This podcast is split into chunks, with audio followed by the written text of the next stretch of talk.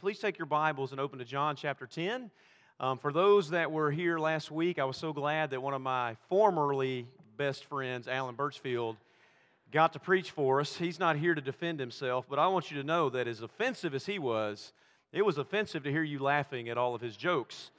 No, I'm kidding. I love him anyway, but he probably will never invite me to preach at his church because it would be retribution served coldly.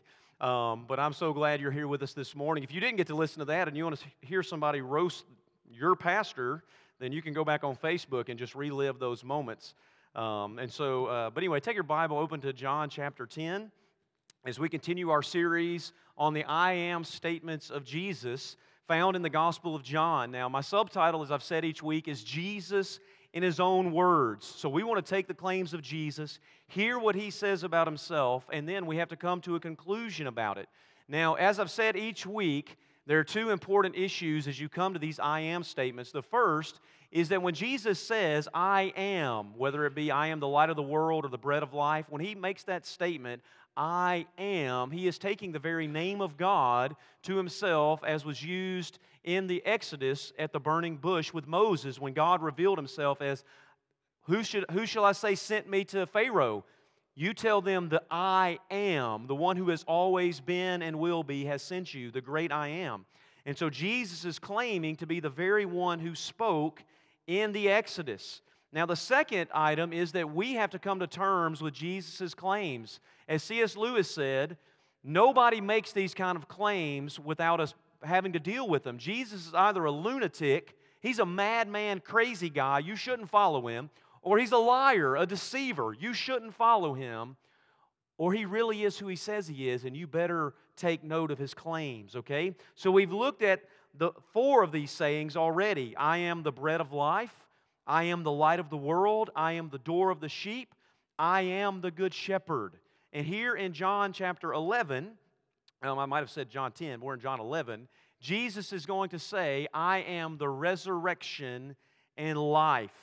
Okay, now I think this is one of the most crucial claims that Jesus makes out of all of these I am statements. This is the one that is the most eye-raising and the one that requires ultimately the most proof. And so, let's look at John chapter 11 together. I want you to see first, as we get the context, the intentions of Jesus. Let's pick up on the intentions of Jesus in verses 1 through 16. So follow along with me in chapter 11. This is about the death of Lazarus. It says, Now a certain man was ill, Lazarus of Bethany, the village of Mary and her sister Martha. This is just outside of Jerusalem. It was Mary who anointed the Lord with ointment and wiped His feet with her hair, whose brother Lazarus was ill. So the sisters sent to Jesus, saying, Lord, he whom you love is ill. But when Jesus heard it, He said, This illness does not lead to death. It is for the glory of God, that the Son of God may be glorified through it. Now Jesus loved Martha and her sister, that's Mary, and Lazarus. So when He heard that Lazarus was sick, He stayed 2 days longer in the place where he was. Now after this, He said to the disciples, Let us go to Judea again. And the disciples said to Him, Rabbi, or teacher, the Jews were just now seeking to stone You, and are You going there again? And Jesus answered, Are there not 12 hours in the day? If anyone walks in the day, he does not stumble because he sees the light of this world. But if anyone walks in the night, he stumbles because the light is not in him. And after saying these things, He said to them, Our friend Lazarus has fallen asleep, but I go to awaken him. And the disciples said to Him, Lord, if he's fallen asleep, he will recover. Now Jesus had spoken of his death, but they thought that He meant he was taking rest and sleep. Then Jesus told them plainly, Lazarus has died, and for your sake I am glad that I was not there, so that you may believe. But let us go to him. So Thomas, called the twin, said to his fellow disciples, Let us go also, that we may die with him. Now, here's the question. How does Jesus see this situation? What is Jesus' perspective on what's happening? And can we actually learn something about the hearts and motives of Jesus here? I think we can. Three important things. First, Jesus intends here, he says, for his Father and him to be glorified. Jesus' intention is for he and his Father to be glorified, that Lazarus' death will ultimately be for the glory of God. That's exactly what verse 4 says. This is for the glory of God. Now, that might be hard for you to stomach. This death is for the glory of God. That's what Jesus says. Second, Jesus loves Mary, Martha, and Lazarus. It says so twice in verse 3 and verse 5. Jesus loves them. It is clear. The text makes it clear. And third, Jesus expects his disciples to grow in their faith and in their understanding of who he is. Jesus cares more about the glory of God being seen and the spiritual growth of his disciples than the fact that Lazarus has died. That might be, again, hard for you to stomach. Jesus cares more for his name to be glorified, for the glory of God to be seen, for his disciples to grow in their faith, than the fact that Lazarus has died. That's verse 15. These three items serve as the context. So, the intentions of Jesus. Second, or next, think about the expectations of Jesus here versus the expectations of everyone else. First, verse 8 tells us that his disciples expected him to stay away from the people who just tried to kill him. Right? Verse 8, Jesus, are you going back? Those people just tried to kill you. Not a good idea to go back to Judea. Okay? But Jesus goes anyway. They don't expect Jesus to go, and Jesus goes. They are so surprised that in verse 16, Thomas says, well, heck, let's go with them so we can die too. They're going to kill, Lazarus is dead, they're going to kill Jesus, everybody's about to die. Let's all go, right? It's hard to tell if he's joking or not in verse 16. I mean, I don't know what Thomas means. Does he mean go die with Lazarus or go die with Jesus? I'm not sure, okay? Second, Mary has some expectations. Mary expected Jesus to come to the rescue when Jesus hears that Lazarus is sick. He doesn't. Jesus stays a couple more days. He's like, I'm not going. Lazarus is sick, I'm not going. All right, third, if you look down at verses 36 and 37, we'll read that later on, even the crowd that gathers to mourn expected that Jesus could have prevented Lazarus' death. So they say if Jesus would have just come, he could have fixed this whole situation. He could have, but he didn't. In fact, as I said, Jesus intentionally waits for Lazarus to die. And then, fourth, let's consider our own expectations here of Jesus. Many times, do we not expect Jesus to love and care more about our physical lives and suffering than for us being able to see the glory of God? Nobody likes to suffer. Nobody likes pain, sickness, and death. And many times we expect Jesus to rescue us from that instead of us being able to see the glory of God. From Jesus' perspective in verse 4, seeing the glory of God is vastly more important. And if death allows us to see the glory of God, by the way, it'll be worth it. Isn't that what Paul says? That this light and momentary affliction is not worthy to be compared with the glory that will be revealed in us as the children of God? That's what Romans says. Now look at verse 15. Verse 15 tells us exactly what Jesus intends to teach us here. Jesus says basically there that Christ delays in coming to Lazarus in order to reveal himself so that our faith in him would be strengthened. Jesus says, I'm glad I didn't go for your sake, so that you would see and believe. So that's Jesus' intentions. Jesus does this because he loves Lazarus and because he loves us. And just think, many times our love, in the same way, our love will cause us to do things that those we love may not understand. Our love for our children often means we do things to them and for them that they would rather not experience, right? From broccoli to shots at the doctor's office to being disciplined for things that they need to know, right? But our children should know that our intentions are for their good. How much more then, think about this, how much more then should we expect God's love and God's wisdom, that in His love and wisdom it will result in experiences in our lives that we would never choose for ourselves, right? I mean, how many of you would choose cancer? How many of you would choose to lose a loved one? How many of you would choose to go through incredible relational turmoil or incredible financial situations? How many of you would choose those things for yourself when Jesus says, I'm choosing this for you because it's ultimately for your good so that you can see the glory of God? Right? Mary and Martha would have never chosen this scenario, would they? I mean, be honest. Would you choose this? None of us would choose this, right? They're hoping that Jesus would have prevented it. Jesus intended it so that all would be able to know Him and trust Him more fully. So that's the intentions of Jesus. His intentions are not always our intentions. Second, let's look at the I am statement. I am the resurrection and the life. Look at verses 17 through 27. Now when Jesus came, He found that Lazarus had already been in the tomb 4 days. 4 days. Bethany was near Jerusalem, about 2 miles off, and many of the Jews had come to Martha and Mary to console them concerning their brother. So when Martha heard that Jesus was coming, she went and met Him. But Mary remained seated in the house. And Martha said to Jesus, Lord, if you had been here, my brother would not have died. But even now I know that whatever you ask from God, God will give you. And Jesus said to her, your brother will rise again. And Martha said to Him, I know that he will rise again in the resurrection on the last day. And Jesus said to her, I am the resurrection and the life. Whoever believes in me, though he die, yet shall he live. And everyone who lives and believes in me shall never die.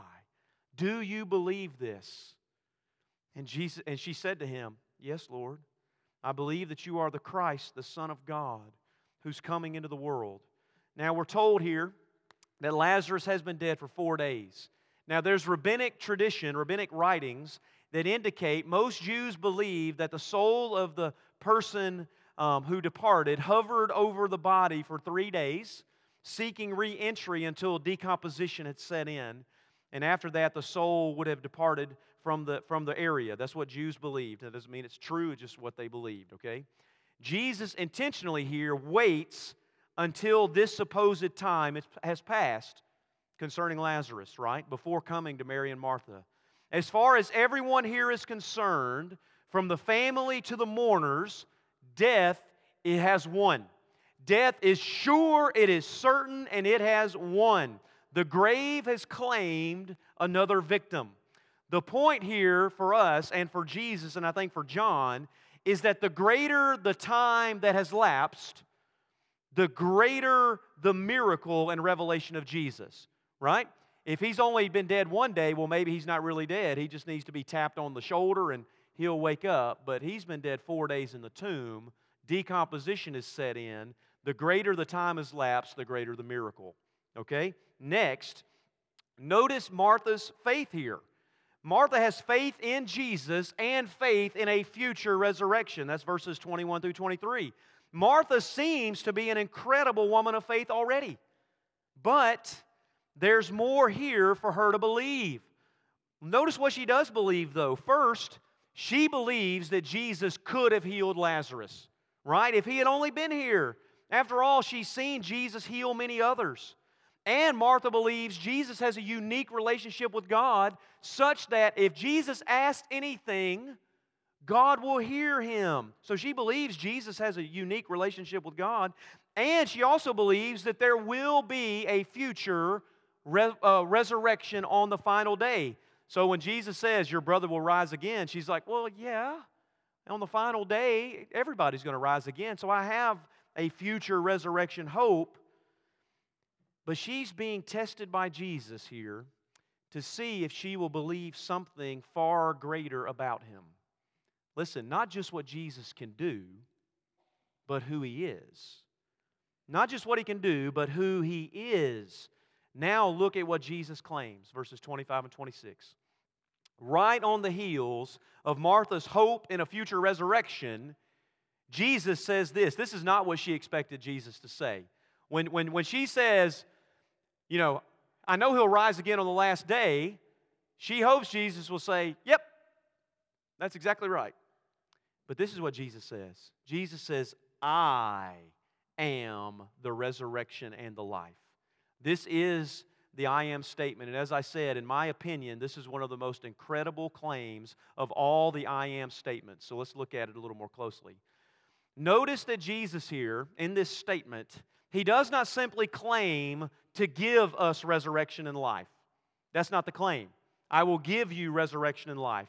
Though that would have been astounding on its face, Jesus makes a more astounding claim by saying he is the resurrection and he is the life. The Greek contains the definite article before both resurrection and life. He is the resurrection and he is the life. Now, think about that from the context of John's gospel. John has shown Jesus claiming over and over again to be the very I am who was revealed to Moses at the burning bush. Jesus has claimed to be the very one who rescued Israel from Pharaoh in Egypt and led them in the Exodus. He's the light of the world who led them up in a pillar of cloud by day and a pillar of fire by night. And if you come to him, you will not walk in darkness but have the light of life. He is the rock who poured out the water in the wilderness, and if you drink of him, you will have life and never thirst again. He's the bread of life that was given like manna, and if you eat of him, you will be satisfied forever. He's the door of the sheep and the good shepherd who calls his sheep by name and leads them, who gives his life for his sheep so that they can have life and have it abundantly. So, if you've been tracking in John's gospel, I hope you've been tracking, and you haven't become numb to the story, you're just like, well, it's just another Sunday school lesson. Like, read the Bible for what it intends, okay? If you haven't become numb and you're a serious reader, then you might be wondering something like this. Well, Jesus, it's one thing to ask people to follow you and that you will provide them with a purpose or give them teachings to follow, or you'll offer to sustain them and help them and give them some food, right? You fed the 5,000. It's one thing to ask people to do that. It's kind of outrageous, by the way, Jesus, to claim that all of Israel's history has really been about you, right? And part of you revealing yourself. And by the way, Jesus, it's pretty convenient for you that none of that can be really proven. Like that the burning bush was really you. Like you... That's really convenient for you that you can't prove any of that. Now it's another thing altogether for Jesus to state, I am the resurrection and the life. Right? It's another thing to state altogether that if you believe in me, you'll never die. And though you die, you will live. That is something altogether different, right? It is altogether different to claim that he is the resurrection and the life, and that his power and that his life can reach into death and overcome it and subdue it. That's the question here. That's the question for the reader.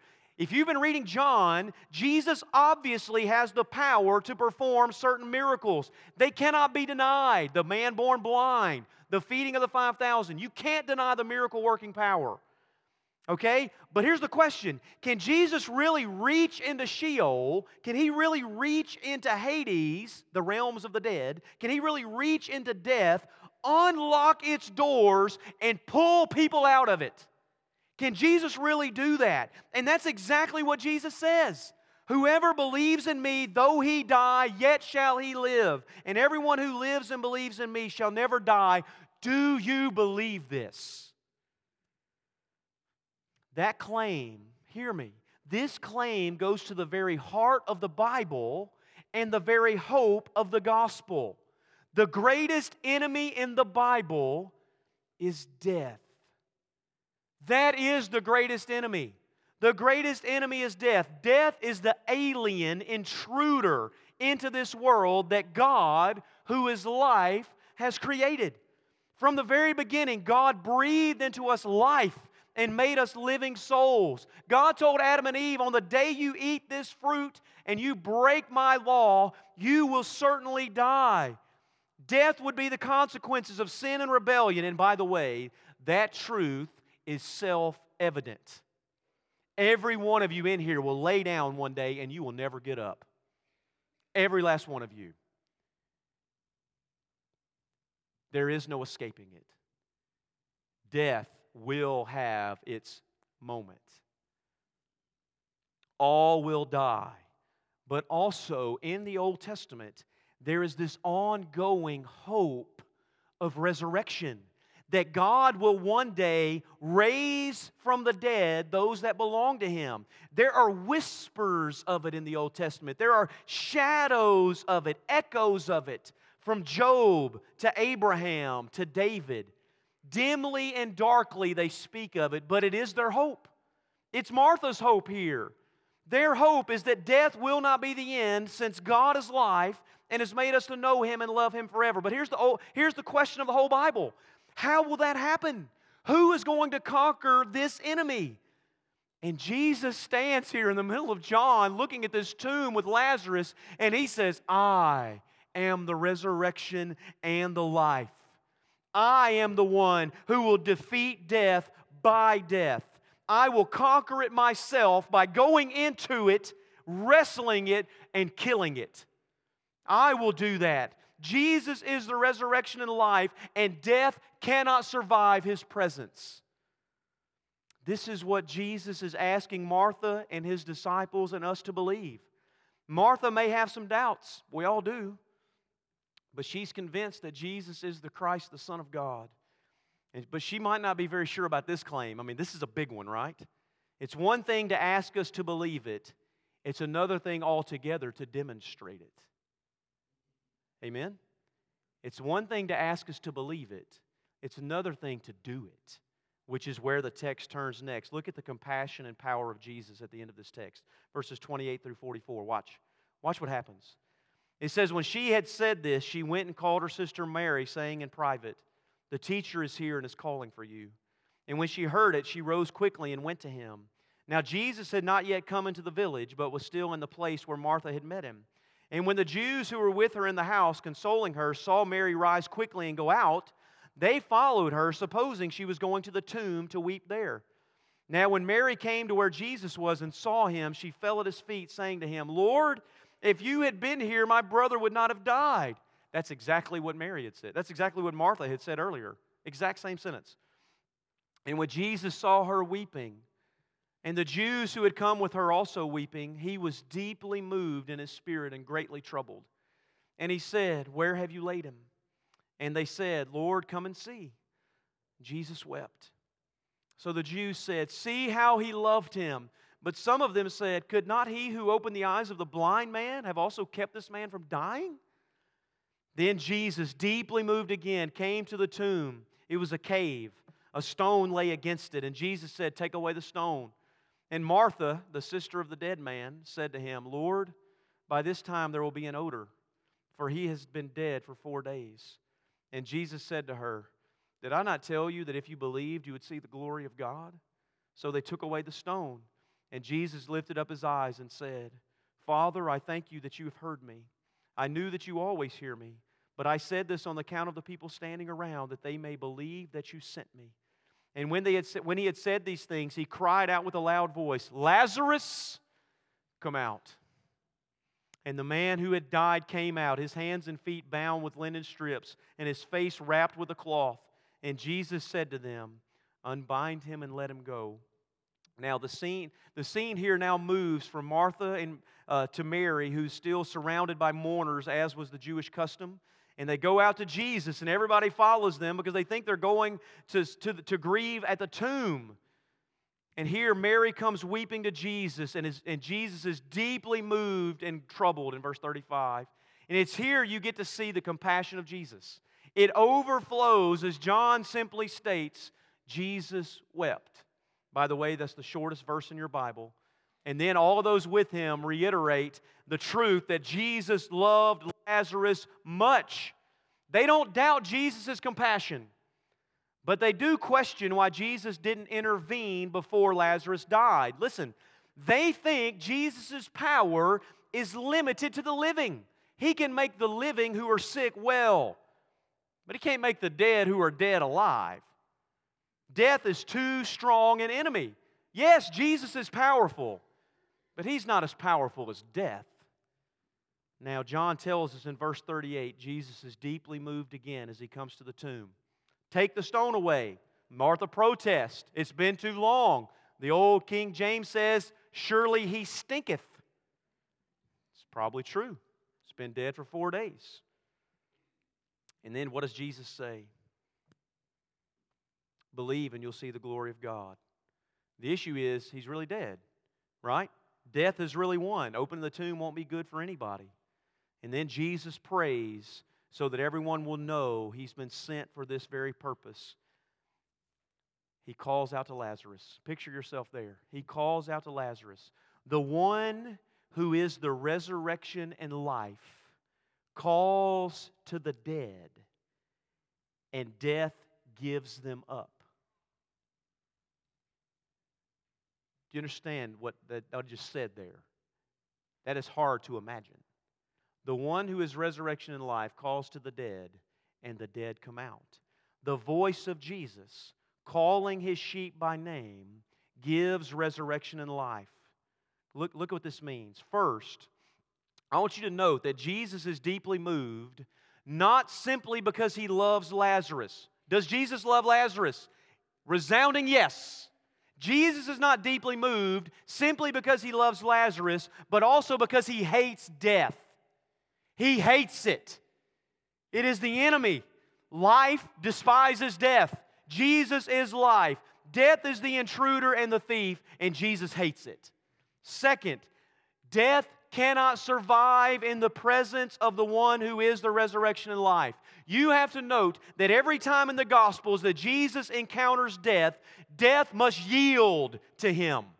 It must yield. Whether that's when He meets Jairus' little daughter who has died, and Jesus goes in and takes her by the hand and says, "Little girl, I say to you, arise." And she gets up. Or whether it's he encounters the funeral procession in Luke 7 where the widow's only son has died, and Jesus, moved with compassion, stops the procession, reaches up on the pier or whatever, and grabs this guy and says, "Young man, I say to you, arise."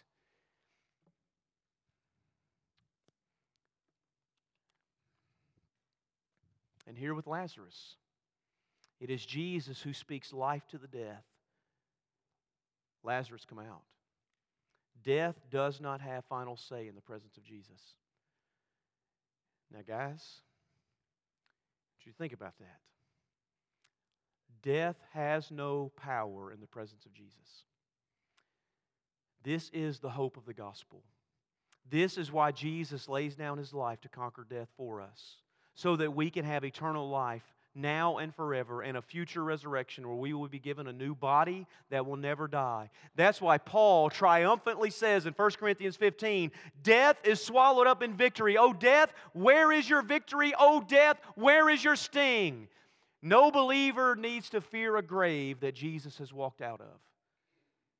You need not fear it. The whole point of this episode, as I conclude, the whole point of this episode is for us to see Jesus for who He really is by faith, so that we may believe in Him, so that He can save us from sin and death, so that we can have our relationship restored to God for eternity. Jesus has the authority and power to forgive us, raise us to life, not just physically, but spiritually from death. And that is our greatest need. We need spiritual resurrection that lasts into eternity. And that life comes through faith in His name. And the whole promise of the Bible ends in Revelation 21 where it says, "Behold, behold, the dwelling place of God is with man. He will dwell with them, and they will be His people." That's resurrection hope right there. "And God Himself will be with them as their God. He will wipe away every tear from their eyes, and death shall be no more." It will be done. It says early in Revelation that God took death and threw it into hell. It is over, and there will be no more mourning, nor crying, nor pain, for those things have passed away. And that is the hope of the gospel. And my question is, have you come to Jesus for resurrection and life? Would you pray with me? Father, bless the preaching of your word. I pray, Lord, that we would see Jesus as resurrection and life. We ask this in his name and for his glory.